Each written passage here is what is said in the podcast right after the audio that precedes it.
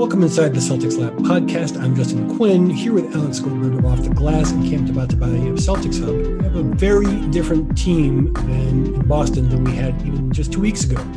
Here to survey who left, who stayed, and what might be happening soon. We're here to take stock of the Celtics roster as of Monday, November 30th, when we are recording. How are we feeling about this roster? I'm feeling intrigued. Yeah, I you know I think there's actually uh, when when we lost Gordon Hayward for a minute, I was definitely very concerned. But I think that Ainge has actually pivoted pretty nicely, and I'm now talking myself into a lot of players on this team. yeah, I I will not uh, deny that I may have overreacted a little bit, even though I kept my mouth shut publicly because I figured there was going to be more coming. Um, in our group chat, I was pretty down for at least at least immediately when we really thought he was going to walk for nothing.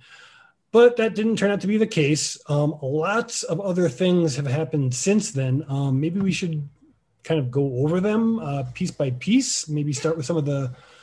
Let's let's do chronological. Um, with Vinny Poirier uh, leaving and providing us a 2.6 million um, Goodbye, Vinny Sexpants. Love yeah, you. hardly knew ye. How do we feel about this deal? I mean, was it was it worth passing on uh, Desmond Bane? Should we have found another way to do this? I mean, what do you feel? Uh, I would have loved to have Desmond Bane on this team. I've just I was really into him going into the draft, and uh, I have I have love for the guy because I went to the college where he came up in high school, like in the same town.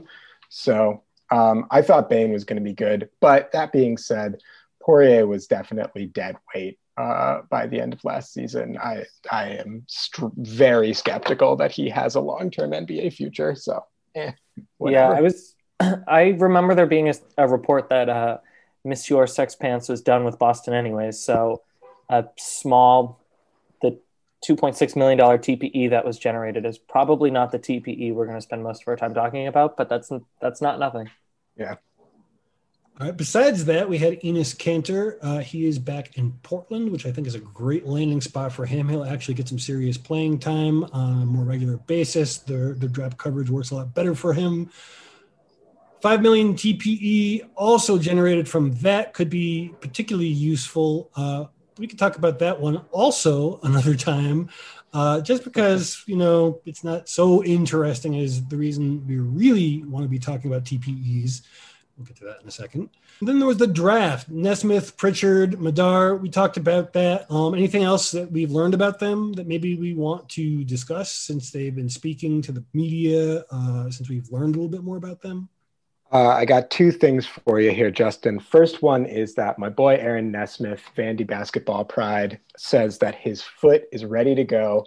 Um, I was initially a little skeptical just because I didn't know much about that foot injury, but upon watching a lot of his footage, I am now all aboard the Nesmith train. I think he's going to be a great fit, and I love shooting. So that makes me very excited. And then uh, with Payton Pritchard, you know, I don't know what the future holds for Payton Pritchard. Maybe he is good, maybe he is not. But regardless, I think he is going to be a much beloved figure on the Celtics. And I can fully envision a scenario where Payton Pritchard scores 16 points in a meaningless February regular season game and instantly becomes a hero for the entire city of Boston. So, yeah, I think I have this right. I believe his old Twitter handle was Fast PP. Oh yeah, Richard, and um, that's gonna stick. So yeah, yes, right. Is. He's he's one uh, hot f- third quarter away from just being another one of the the Celtics fan favorites. With which I know this is out of order, but speaking of fan favorites, I'm so pumped that Evan Turner is yes. returning to Boston as yes. staff. Yeah, that is totally fine with me. That is brilliant because in my mind the biggest thing you get from an Evan Turner signing, besides the post game quotes, mm-hmm. uh, is his veteran leadership, and now you get it without a roster spot being taken up. Yep, well said. So yeah, pro- probably that's all that needs to be said about that, but it happens. Um, I, I, I do think that you know one thing to keep in mind with Evan Turner is that Evan Turner is universally respected as the quote god, and Boston's post game interviews are going to get a lot better. And I also think that um, you know that will have an infectious effect on the rest of the locker room. I fully expect that a number of this team's roster will be ready to give great sideline interviews going forward. so besides that, Hayward opted out. We almost got signed and traded to Indiana. Um, there was a roadblock. What do you guys think about that roadblock? I'm pretty sure I know what Cam thinks about that roadblock. roadblock. I'm so proud of Danny Ainge for his resolve and his vision, um, because Miles Turner, to the tune of $18 million, is just a disaster. So it's not a bad contract, uh, but it's not a great contract. And for what you can get, I mean, we, we get almost as good of a player already on the roster in in, in uh, Daniel Theis. Yeah, have that much money to be your fourth option on offense, and how that option likes to play offense just made no sense. I'm very happy that that is behind us. Uh, if I wanted a dude who Bam Adebayo was going to stuff in the basket, I would have just gotten Harry Giles on the minimum. yeah, at least Harry Giles is Tatum's buddy. I mean, there's real off the court fit there. That's very well said. So he ended up in Charlotte.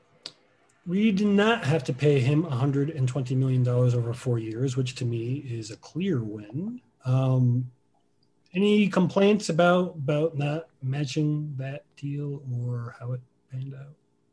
It's interesting to me that it's not front loaded. I would think that Charlotte with LaMelo Ball and Miles Bridges and some other players would try to stagger the payment structure such that it still adds up to 120, but it starts with a higher number. And that would have helped Boston. I mean, it's already their traded player exception, which we can uh, talk about, is already the largest in league history. But the way that that deal is structured is very bizarre. Um, but as Alex knows, because I insisted on putting this in one of his articles, that Air Jordan now employs Hair Gordon makes me very happy. oh, Jesus. I was not and, sorry. hey, you know, listen, man. God bless Gordon Hayward, dude who's played, you know, roughly a season and a half over the past four years and was good for about 12% of it just secured a $120 million contract. God bless that, Serious, go with God, young Gordon. Your not a Jordan sealed. athlete. He's an anti-athlete. It's not even like insider trading. Man, MJ might have had one too many cognacs when he made that call. $39 million effectively or something in that general neighborhood when you when you count in the fact that they had to to waive Nick Batum to make the contract fit. And then they didn't necessarily but they did any anyway. I mean they could have found a way to send some salary back to us and you know maybe not charge us anything uh, in terms of draft picks or whatever. But we're sending them two of our draft picks for the honor of the TPE um what I'm so is, happy that this is not Hornets Lab, the podcast. oh Lord, ever talk about this again? oh Lord, yeah. I mean, but if if we could just turn into Hornets Lab for one second, okay. What on earth is that team going to be like with LaMelo, Devonte Graham, Terry Rozier, and Gordon Hayward all needing the ball at the same time? Training. I'm sorry, we're getting way off topic, but man, that's going to be something to watch. yeah, and you know, honestly, for a minute, I actually thought that Terry Rozier was going to be heading back in a very awkward reunion to Boston, because we all saw that video of him packing his bags and muttering about getting sent someplace and leaving his house, which I guess was not necessarily, or at least isn't yet, related to any kind of trades going on. But that that kind of gets back to you know the fact that he's probably making too much. Well, no, maybe maybe just about the right amount to fit into the 28.5 million traded player exception. But maybe we should kind of discuss what it is in the first place. Well said. Uh, I can take the reins on that. Uh, if you were to head, if you were a, you know, not an auditory learner and you want to see it written, you can head over to CelticsHub.com when you're done with this uh, for all of your TPE needs. But basically, what has happened is it's like a trade token or a trade credit that has been created for the Celtics to the tune of $28.5 million. And the way TPEs work is there's actually a $100,000 wiggle room. So it's technically 28.6 million. And uh, it's a, usually good for a full 52 week period, but in this case, because of COVID, it will extend into the 21 draft and the 21 off season. But so it won't be a full calendar year, but it will extend to the next league year. Basically, what it means is it allows the Celtics to take on salary uh, beyond what they send out, um, because usually you have to match, especially if you, like the Celtics, are already over the salary cap. Um, unfortunately for the Celtics, because they signed Tristan Thompson to his new contract and the other signings that they have, they're a hard cap team. And so they only have a certain amount of money that they're actually allowed to add to their roster um, during the 2021 league year. So we were just saying that we believe that number is going to land between 19 and 22 million dollars, depending on what happens with Green and a few other contracts that we still don't know the nature of. Yeah, they can uh, they can aggregate, for example, say Green and Carson Edwards and make even more space, but they can't get too much more than about 22, 23, maybe at the very, very most if they were very creative. I exactly. mean, you know, that being said, I think we do have to give Danny Ainge some plaudits here. This is the largest trade exception in the history of the NBA, which is pretty wild. All of that for the privilege of paying Gordon Hayward roughly 30 million, $39 million per year uh, unprecedented, but I will take it. And uh, it can again be used in full next draft or off season. So the whole 28.5 million would be available to uh, Danny Ainge. And for anyone who is looking to feel frustrated, the 28.5 plus the $100,000 wiggle room uh, puts the Celtics just about $100,000 short of Bradley Beal's contract. So not be used to sign Bradley Beal. Uh, but how's this for a segue? There are plenty of other players in the league that could fit into the Gordon Hayward TPE. Beautiful. So who would be, we be interested? Because as you were saying, we can't use you know the the big muckety muck number uh, to pull in like a full, well, not a full. You can do a full tier one max. You can do a full tier two max. I don't think but you could you could get at least like a younger max guy or somebody who you know took like a team friendly deal in the neighborhood of a max with this kind of money. Um but you can't necessarily get those those real big money guys uh because of the the tristan thompson signing. So what are our needs?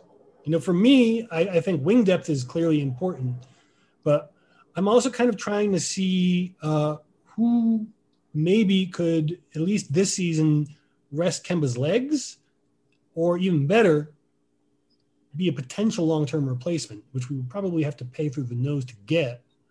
But I mean, what better opportunity are we going to have? Um, you know, I think that is a good point, and I think that both of those are definitely areas of need, Justin. Obviously, one thing to keep in mind is that the TPE um, can be broken up into multiple contracts, but given the players that are available on the market, if we were to go that route, I strongly doubt that either of the players we acquire, if we end up taking uh, a shot at both of those needs, would be long term fits, substantial long term fits. So uh, I would lean personally towards using the bulk of it in one of those two areas rather than trying to spread out and address both. Uh, I think, you know, maybe this is just me, but I was really high on Grant Williams' play in the bubble. And I think that he is going to have a much bigger role on this team going forward. So maybe if you're banking on Grant developing and Nesmith's shot being a thing, maybe the wing depth problem isn't quite as bad. Hmm. Um, and maybe then you look for a long term replacement for Kemba. But I think either way, I, I think looking long term is a smarter play here for sure. So let's use uh, Brad Stevens' kind of positional uh, understanding more so than necessarily traditional positions of, of just ball handlers, wings, swings, and bigs. In this kind of hierarchy, who interests you? Who do you think might be a good fit? So I kind of have a different slant than Alex. I mean, okay. I think part of me thinks the financial situation with the Celtics gets murky really quickly, and getting a young player to grow alongside uh, Jayson and Jaylen and Marcus and the others, they're going to have to be creative to do that one or the other. And this might be that creative window. But then I also think about the landscape of the East, and I do wonder if Boston's championship window in this moment, thinking about Kemba Walker and thinking about some of the other parts on the team, there's going to be like two chapters to that, and they'll have to do a, an honest reload. And so going all in now with uh, calling in the cavalry, you, perhaps splitting up the TPE might make sense. Um, so all of that said, I think probably uh, Justin, you're right that wing depth is, uh, especially with uh, Brad Stevens' positionless system, is really helpful. I'm also curious about Kemba Walker's knees and his defense and Jeff Teague's defense. Uh, so I wouldn't hate adding, uh, even if it's okay. So, so I really want them to get Patty Mills, and he's undersized. I don't know what he still has uh, defensively. I think he's on a on the last year of a $13 million contract. Um, so it could work. It doesn't really help the team build, that's someone who knows how to win championships. That's someone who uh, could run with Marcus Smart in terms of getting dirty and doing all of the, the little things. He is not a, a linebacker like Marcus Smart. He's more of a point guard, but he can play off ball too. So uh, selfishly, I'm going to tell you that the biggest need that the Celtics have is that they don't currently have Patty Mills on their roster. Well, uh, Cam, if you're going to go with that route, could I interest you instead of Patty Mills in George Hill, who might be a little bit more substantial on the defensive end? And while he's not the lights out shooter that Patty is in his prime, he I is when he George, plays the Celtics. he is when he plays the Celtics. And I think that George Hill has still got a little bit left in the tank. He was quietly not bad for the Bucks last year. And uh, I think he could be a decent stabilizing vet. He can handle the ball, he can make decent setup passes. Uh, he'll hit an open three and he won't get absolutely crushed on the defensive end in the way that Patty would. And I think my my I do like Patty Mills. I think he's had a great run. Uh, my issue is if you're bringing in Patty Mills to be Kemba Walker's backup, are you really solving the problem that you already have with Kemba getting exploited on the defensive end over and over again? I'm not so sure. Yeah, I, I refuse to answer that question. I mean, you get you more availability, which is an important ability. Yeah, it's the best ability there is. Um, Justin, do you have a win now point guard? Um, if I okay, so I have I have two guys from the point guard uh, supply that I have been looking at, and one of them is a big if, but a realistic if at the trade deadline. And the other one is probably also more of a trade deadline move, but still, this is the expensive one that I was talking about, that I was alluding to. The expensive option would be uh, Dejounte Murray of the Spurs. And I say expensive because he's young enough that even though he doesn't really fit their timeline, thus being pry awayable potentially, they know that it's going to be worth it uh, for a team that is trying to add some depth to pay for that. So I think that's going to end up costing us at least a good first rounder and possibly we don't really have one. Um, and, and, and, you know, in our case, what's likely going to be either late late firsts or a distant first rounder, which isn't so interesting to a rebuilding team. I think it's going to be very very costly. The other option, and this is not happening unless the Brooklyn Nets decide they need to trade for a, a, player that is going to, you know, put them into the stratosphere as, as far as being a contender is concerned, and that would be Spencer Dinwiddie. And the only way that's going to an Atlantic Division competitor is if they need space to make a deal happen, because we mm-hmm. have it. And really, the only other the only other teams out there that right now I think are, are the Knicks that could do something like this realistically as a third team. And they'll do anything. So, yeah, I mean, I think that's worth pausing and, and re- revisiting what we were talking about off air, which is the problem with the TPE is you're at the mercy of other teams' needs. Yeah. And we have established uh, the Spurs, the Magic, and maybe the Bulls as teams with players in the right uh, range in terms of contract and who might be looking for future assets one of the Celtics' first or second year players or a future draft pick, um, because otherwise, finding reason for teams to jettison players that otherwise would fit into the TPE doesn't realistically make sense. And then, with that said, let's ignore that entirely and window shop because that's more fun. Oh, totally. I agree. mean, and uh, you know, one more name. Sorry, just to step on your toes for a second there, Justin. One more name to keep an eye on. A kind of sleeper on this list that I think actually could be a pretty decent backup ball handler and is relatively cheap. Delon Wright, not a bad option. Uh. Actually, did a pretty decent job in Dallas as a backup last year. I think he could be kind of frisky on this team. He's not expiring either, too. So you, you keep that as an aggregatable salary in the future too, if you if you want a little bit more. I like that. I like to. Uh, while we're closing out the point guard uh, portion of the programming, I really like Thomas Satoransky. It's not flashy, but it's solid. Um, Big two, which we like. Uh, yeah, I want Jayson Tatum and Jaylen Brown to be flashy. I don't necessarily need the point guard to be flashy. So if his knees work and he plays defense, Alex, to your point, as well or better than Kemba Walker, that works for me. So wings. Oh yes. Who are we looking at for wings? What would you do? Well, Justin, first of all, you have a very liberal definition of the word wing, as does Brad Stevens. So that's that's that's my totally idea. fair. Yes. Um, I think that uh, JJ Redick or an Evan Fournier type uh, makes sense for a win now move. Uh, a, because they've been around the block, they're pretty solid. Uh, Fournier is much less reliable than JJ Redick, but uh, he's still a pretty good shooter. He's not. He's probably overrated as a shooter, but he has it in him. And my stance continues to be that the Celtics uh, choked a few times in the fourth quarter and the Eastern Conference Finals, and that was the difference between a a trip to the championship round or not. So, uh, some shooting off the bench and some resilience uh, goes a long way. Uh, and I can also, uh, it's not as obvious, but I can talk myself into the Pelicans looking to trade JJ uh, Redick if the price is right. So, uh, he is in the final year of his contract. We have that correct.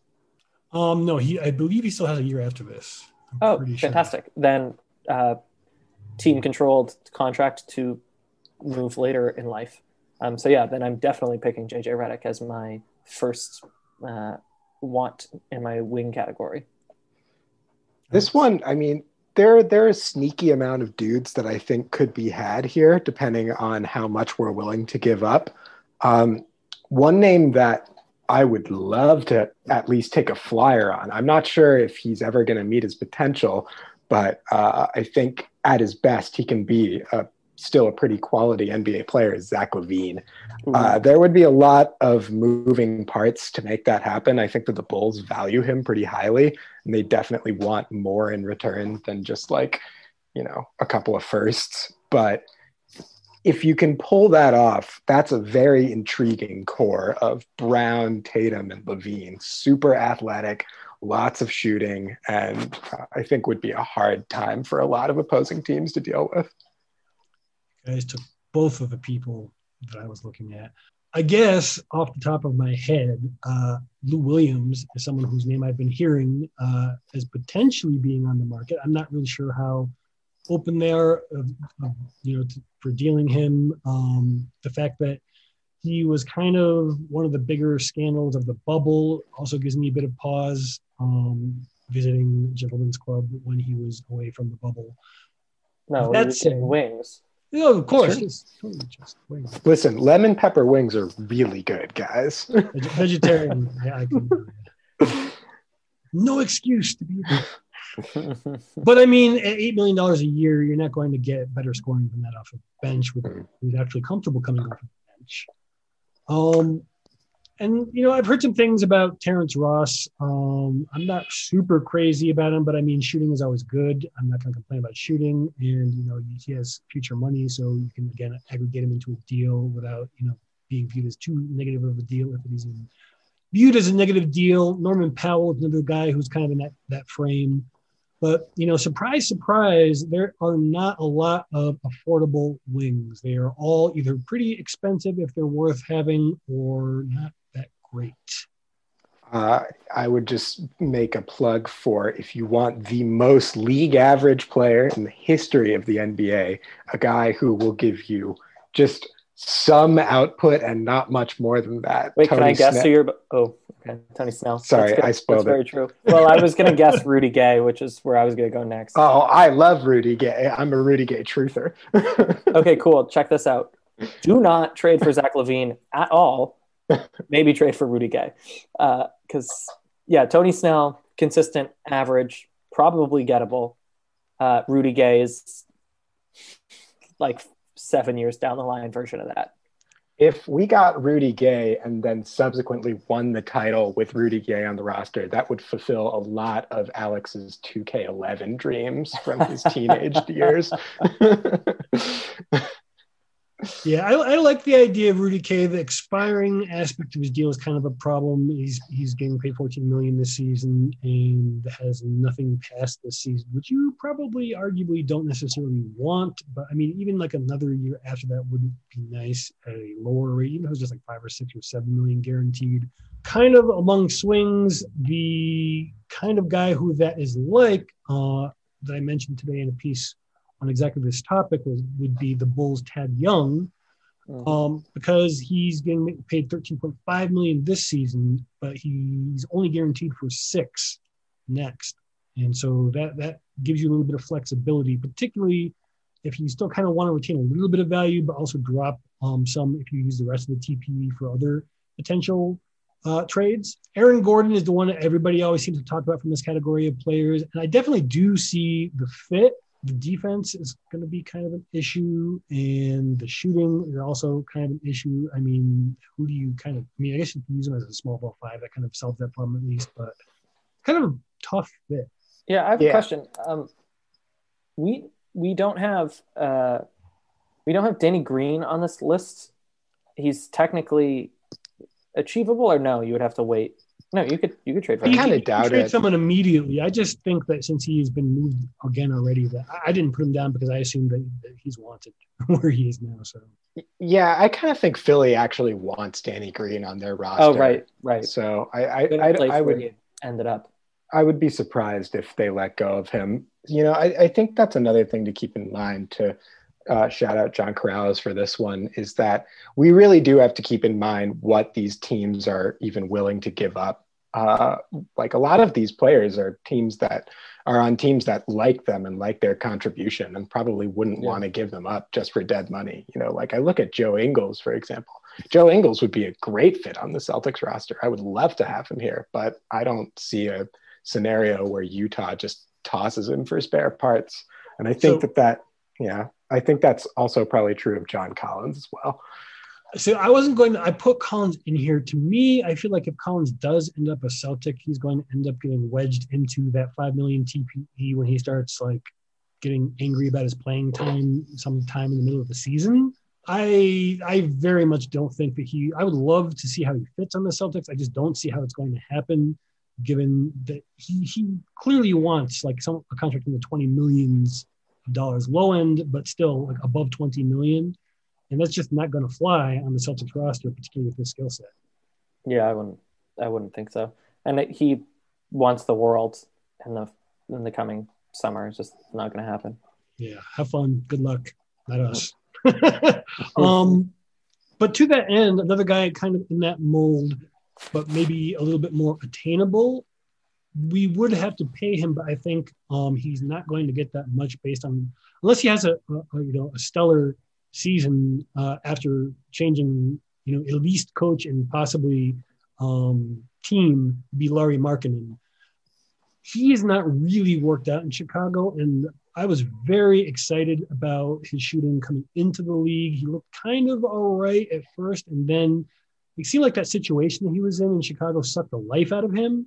So for me, I think that that is someone that maybe could use a change of scenery, and because of question marks surrounding him, is at least plausibly able to be paid fairly within the Celtics' ability to pay a prospect in the future. But I, I was kind of wanting to get your guys' opinions on him as, as a potential fit. With that in mind, I love that. I'm kind of under the impression he'll have a real market, and as we've established, at least with the TPE, the package that the Celtics in isolation could come up with, probably Chicago could find someone to beat that. Just because, I mean, he does exactly what a contender would want to add, um, not just down the stretch, but to have in their back pocket. If uh, Justin, you're right that he becomes affordable enough. So that's another really interesting wrinkle here is like what happens to the Nets is going to reverberate throughout the league, especially if they land James Harden, for example. Yeah, it's a scenario I was thinking of for the Dinwiddie trade. Right. Lowry. And, sorry, go ahead. Well, I was just going to say, not only will that potentially throw uh, Caris LeVert and Spencer Dinwiddie and others out into the league and then bounce pieces around, but it will also inform Ainge's calculus for this season because if he thinks the Nets become just like this unstoppable force, then you probably, if you use the TPE in season, you use it future facing, not win all like uh, we might be establishing right now. So, man, I do we think James Harden's going to the Nets? No, right? I doubt it. Just because, not this season. Yeah, they don't have any reason to trade him to a team that isn't going to give him the best possible return, and they are not going unless they give him Kyrie or maybe KD. I don't see them beating. The irony of trading Kyrie is so rich and wonderful. I can almost taste it. I think that um, Houston is probably holding out hope that at some point Ben Simmons will be more available than he is. Mm-hmm. Yeah, mm-hmm. that's that's I think the plan here. Um, with regard to LaVine, you know, I think he's had an interesting career. I definitely have seen flashes in his game that makes me think he could be a pretty good player. I am really worried about uh, the amount of time of games that he's missed yes. already in his young career, and I am not necessarily thrilled about the idea of using a large chunk of the TPE on a dude who is potentially not going to be on the court all that much. So I'm not quite as high on LaVine, I think, as you guys. Um, I will say, I do think that Chicago is higher on LaVine than I am. I kind of think, you know, even though he has de- definitely not had the best time there, and it seems like he really clashed with Jim Boylen, which basically everybody clashed with Jim Boylen. But you know, it seems like while he might not have had the best time there, Chicago still values him pretty highly as a young player who can who they can build their team around. So I would be surprised if they uh, give him up for whatever package of Carson Edwards and Semi Ojeleye Danny Ainge tries to assemble here. I mean, I would imagine you'd have to at least include a first round pick in that, but yeah. Yeah. Bigs, any bigs? I did not see more than one realistic candidate um, relative to a team we were just speaking about. Any bigs out there? Uh, I think I know who you're talking about, Justin. My man, PJ Tucker. Yeah. Oh. My favorite players in the NBA has been for some time. I love that PJ can hit a three. I love that PJ can take on the opposing team's best offensive player and not back down from that. Uh, I think he's a proven winner, great locker room guy could be an incredible mentor to Grant Williams. Happy birthday, Grant. Shout out to Grant. Mm-hmm. Um, uh, I think he could be an incredible mentor to Grant Williams. And uh, the most important factor, perhaps, perhaps PJ Tucker does not want to be on the Houston Rockets anymore. Based on everything that I have heard out of Houston, it sounds to me that PJ is ready to move on. And at this stage in his career, I would be shocked if he doesn't want to go to a team that is trying to win the title. I think it would be a great fit and a really fun guy to have on this team. Yeah, it makes me a little weak in the knees to think about PJ Tucker on the Celtics. Tristan Thompson is such an interesting addition. I have really talked myself into how awesome that could be for the Celtics. Um, least of which because he's second in the league in offensive rebounding and eighth in NBA history. And the Celtics, kind of by design, are not great on the offensive glass or, or haven't been in the past few seasons. And that is not necessarily something that will maintain. That's something that Brad Stevens could lean into. Um, but I think Tristan Thompson can also uh, hold his own on the defensive glass as well. So between Theis, who we were, I was bemoaning Miles Turner not too long ago, um, and I think Theis at five million is a much better asset than Miles Turner at 18. Tristan Thompson on the MLE, uh, same thing. And then we got to figure out what's going on with Robert Williams. So I'm so interested in what the Celtics front court rotation looks like, Grant Williams and Marcus Smart included, I suppose, that other than PJ Tucker, because everyone should want PJ Tucker on their favorite basketball team. Uh, I don't know that I see the Celtics gearing up for more front court depth because it seems like the Thompson signing was was pretty awesome in that regard. Uh, unless they really want to go five wide and go get like Kelly Olynyk or something. All I'll say about that is that if you put a lineup of Marcus Smart, Grant Williams, PJ Tucker, Tristan Thompson, and Jaylen Brown on the floor, that team is not going to get scored on very much. I think we're, we're all on the same page in terms of potential signings and range of this, but how are we feeling about those um, signings of Tristan Thompson and more specifically, since we haven't really talked about him at all, uh, Jeff Teague? Jeff Teague is my dude. I like Jeff Teague. um, I, I, think he's a cool player. He's been fun to watch for a while. Um, I think his best days are certainly very much behind him. I am not sure that Jeff Teague can play a whole lot of minutes a game at this point in his career. Uh, the the stopover in Minnesota was pretty depressing to watch, but everyone's stopover in Minnesota is depressing. That's totally understandable. But you know, I I, I like Jeff Teague, the guy, and I really hope he succeeds. Uh, I have a sneaking suspicion that uh, Payton Pritchard or Tremont Waters will be sneaking up behind him and trying to take a spot in the rotation by midseason. Good problem to have.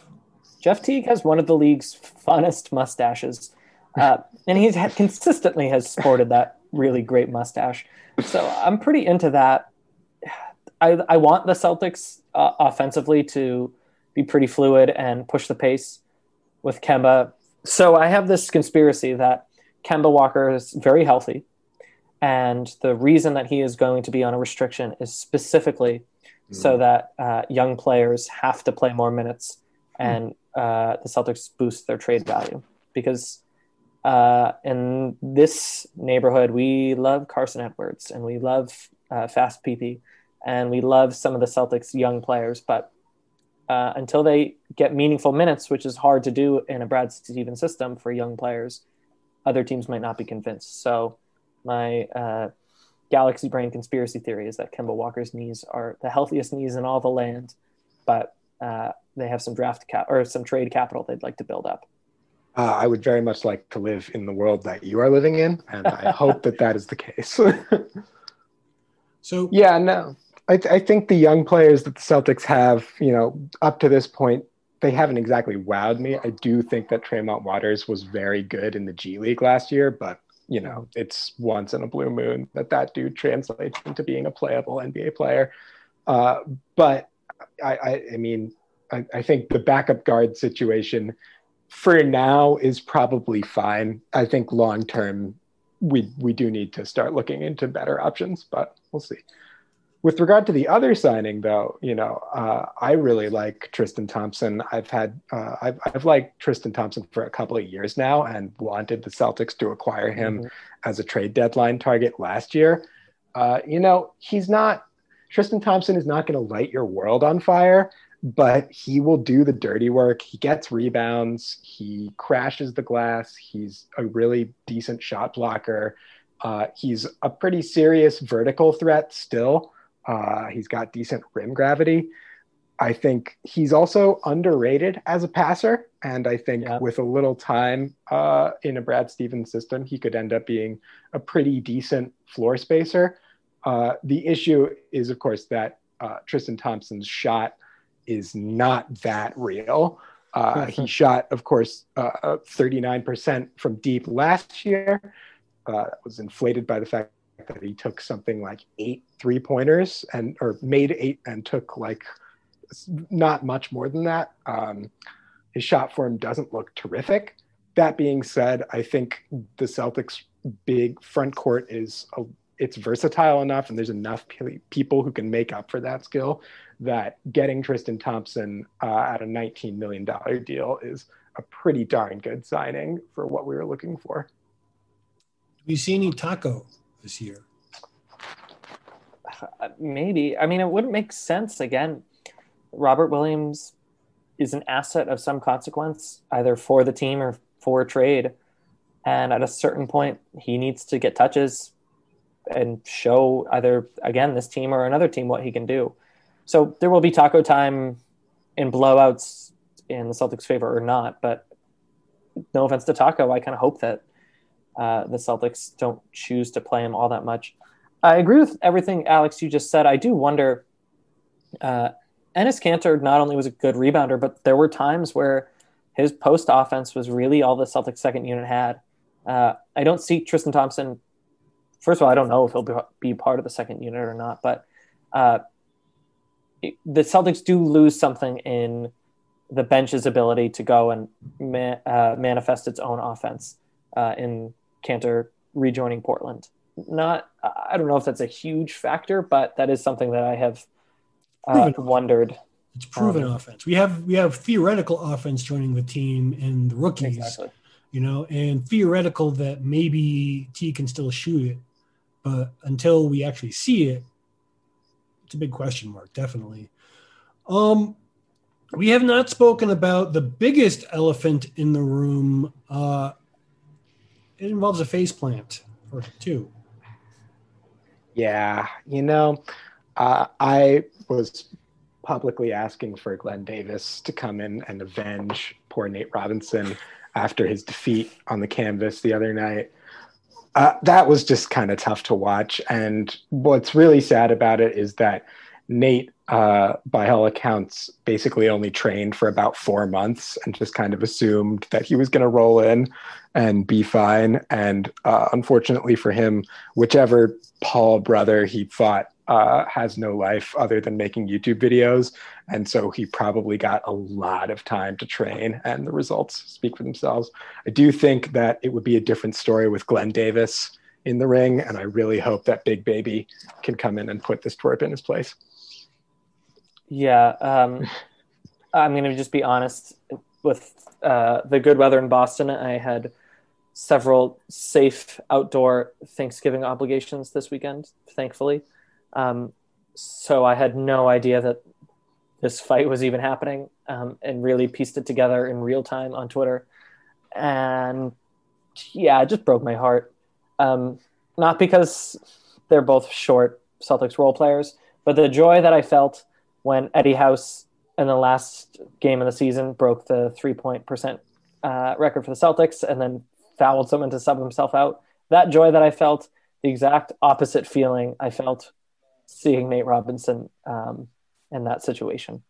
I will say that Jake Paul was much more respectful than I expected him to be after the fight. And I will also say that uh, Nate is one hell of a dude to be jumping in the chat after the fight and making jokes at his own expense and just taking it, you know, as the incredibly poor decision that it was for him. Um, I respect that. I, I hope they don't actually do this again anytime soon um, just because of the fact that there was a, a moment, I think, uh, for those of us who did see it happen, where it was a little scary. And, you know, these professional athletes who are not boxers stepping into it with, you know, no real training, uh, no headgear or anything like that, that made me a little nervous, to be completely honest. And he was, he wasn't just knocked out, he was out, like not moving, non responsive, the kind of thing where if it's a basketball game, everyone's like, yeah, you know. And without getting into the whole discussion of boxing as entertainment, uh, but you know, concussions are bad in sport thing. Um, it just made me very uncomfortable, and I'm glad that everyone walked away basically intact. This is why we need the Big Three tournament so that um, former NBA players can continue to play basketball and not do whatever the hell that was. yeah. Who do you think would be the best and former NBA player to have in a fight in, a, in an actual boxing match? Like size wise, or just just would be most likely to win? Ricky Davis. Mm. He would I... be feisty and and he would do things you wouldn't expect. I, I think you have to go with the the record and the footage, the tape that we have. I just I don't see any way that Ron Artest would lose that fight. Artest, formerly known as Ron, yeah.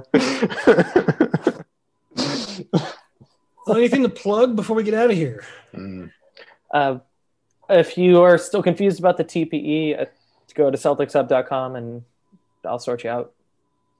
Uh, I have a piece coming up for OTG, should be in the next couple of days. It's just recapping a lot of the stuff that we talked about on this pod already. My thoughts on the Celtics free agency decisions and kind of where they can go from here. And of course, you can always find me, try to find something to talk about now that there is nothing left coming in in terms of, well, at least nothing that we expect uh, in terms of free agency trades and all that good stuff at the Celtics Wire. And you can find when, this pod. Go ahead. Justin, when does this drop? Tomorrow, Tuesday? The pod? Uh, I think I'm going to edit it tonight. We'll see uh, how I feel, but at the very latest, it'll be out tomorrow on Tuesday. So, for folks listening to this on Tuesday, December 1st, that means two weeks until a televised preseason Celtics game.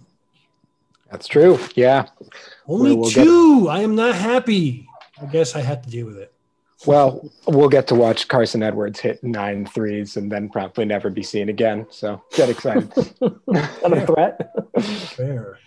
Well, as always, you can find the pod on most podcatcher apps. Please subscribe so you don't miss an episode. And if you like what you hear, you know what to do. Uh, if you don't like something, hopefully you also know what to do. But if you don't because you're new, please just let us know with a comment on Twitter and an article, or I don't know, rent a plane and get some cloud writing up there. Whatever, whatever does it for you. Uh, use the hashtag CLPOD. I'm trying to bring you the deepest dives into Celtics Happy birthday, Grand.